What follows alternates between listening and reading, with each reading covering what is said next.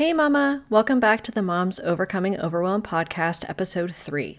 I'm Emily McDermott, and I am here beside you on this journey as we work together to declutter your home, head, and heart. In last week's episode, we defined overwhelm and talked about what I see are the three major causes. So if you haven't listened to it yet, press pause, please go back and do that first, because knowing what overwhelms us is crucial to figuring out how to overcome it. Today, we are going to talk about the one thing you must do before you start the decluttering process. Any ideas on what it might be?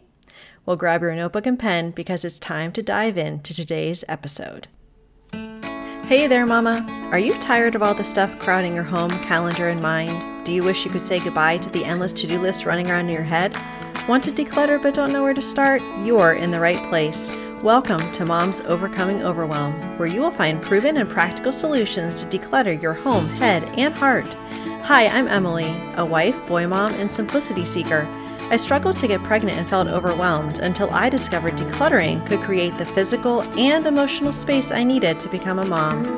Now, two kids later, I've transformed my life and motherhood by developing simple systems around decluttering, capsule wardrobes, kid stuff, cleaning and tidying, meal planning, time management, and more, and I can't wait to share them with you. If you're ready to reclaim the time and energy you crave, be present with your kids, and finally enjoy the life and motherhood you so deserve, let's kick overwhelm to the curb, shall we?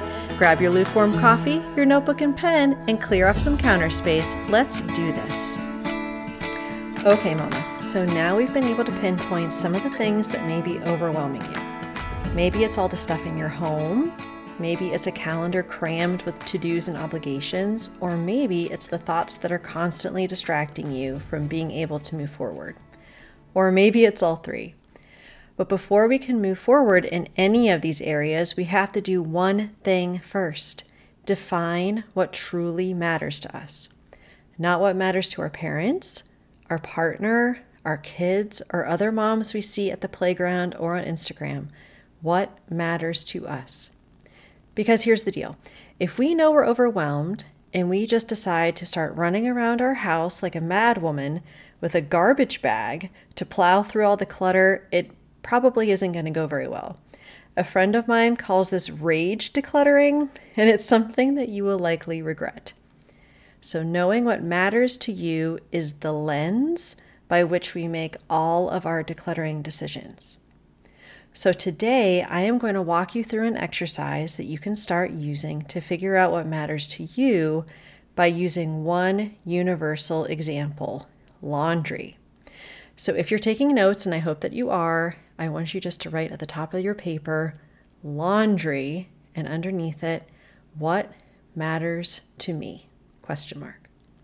So, unless you live in a nudist colony, and if you do, uh, welcome to the podcast. Um, you wear clothing, right? Your partner and your kids wear clothing. Maybe your dog wears clothing. It is fall here where I live, so it's going to get cooler soon. It's kind of a thing, right? And unfortunately, that clothing, it just keeps getting dirty every day, no matter what we do. So annoying. But it's something that's going to be in our lives for the rest of our lives. So, what matters to us about laundry? Hmm, maybe you've never thought about that before. Let's start brainstorming some things that might matter. They could be things that you want or things that you don't want. For example, I don't want anyone in my family to have less than two clean pairs of underwear or socks in their drawer at any given time. Usually it's a lot more than that. But the worst thing is when your kid is about to go off to school and you can't find any clean underwear or socks, right? Here's a couple others. I don't want to do my laundry for hours on the weekends because that's when I want to spend time with my family. The second thing is I want clean sheets and towels, so I want mine cleaned once a week.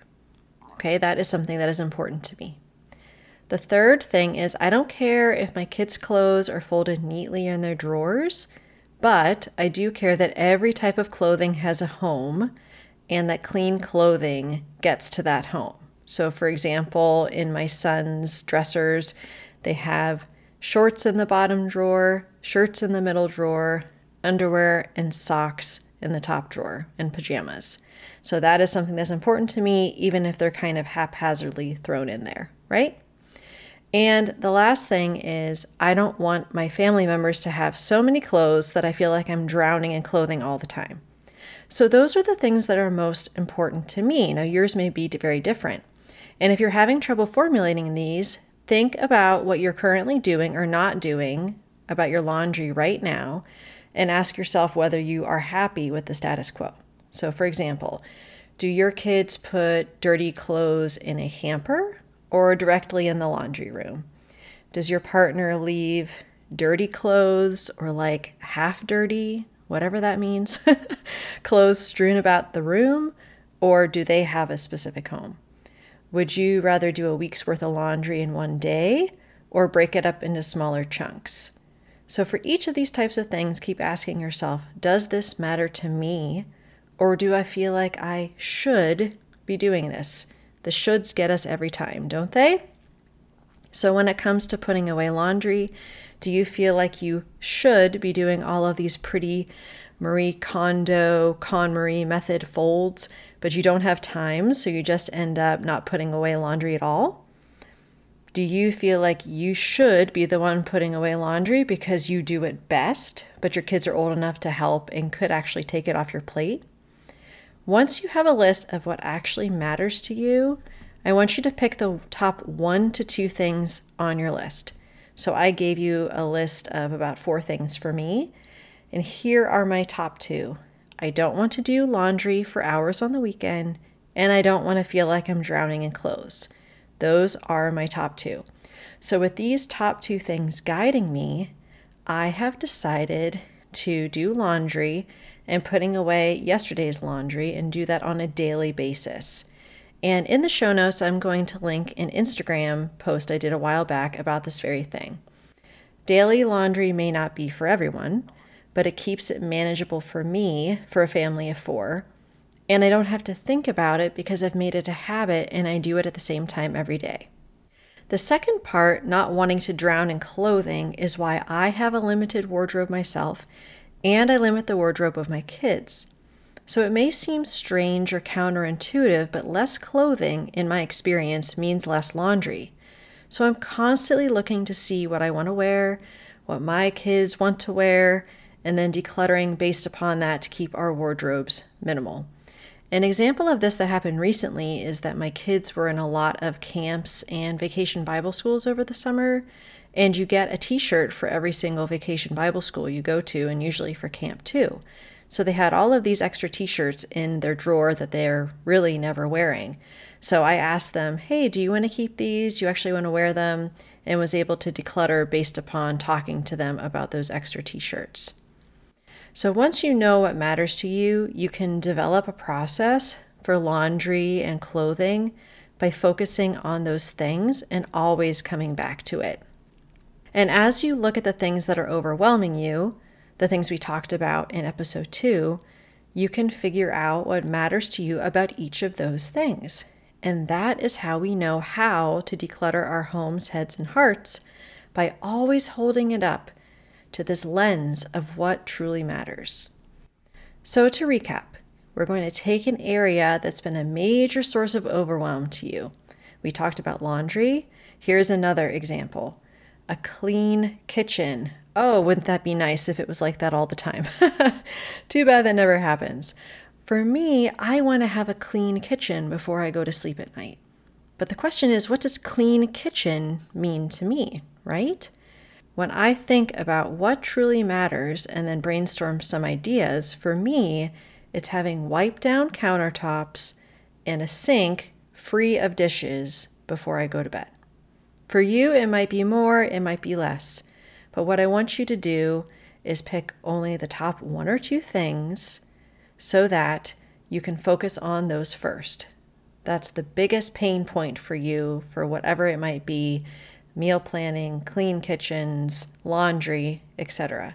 Just pick the one or two things that matter the most and do that first.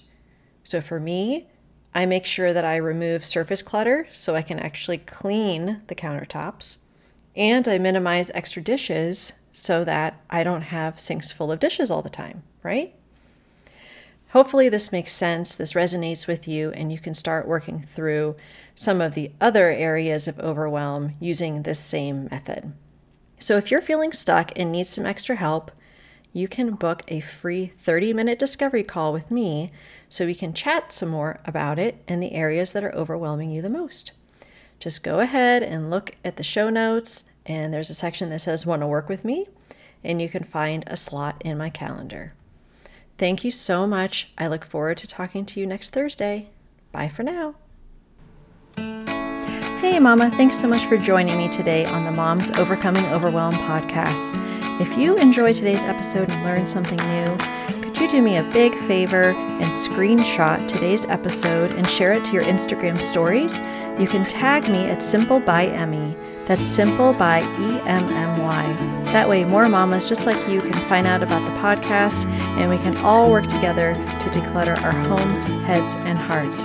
Thanks so much, and I look forward to seeing you next week. Bye.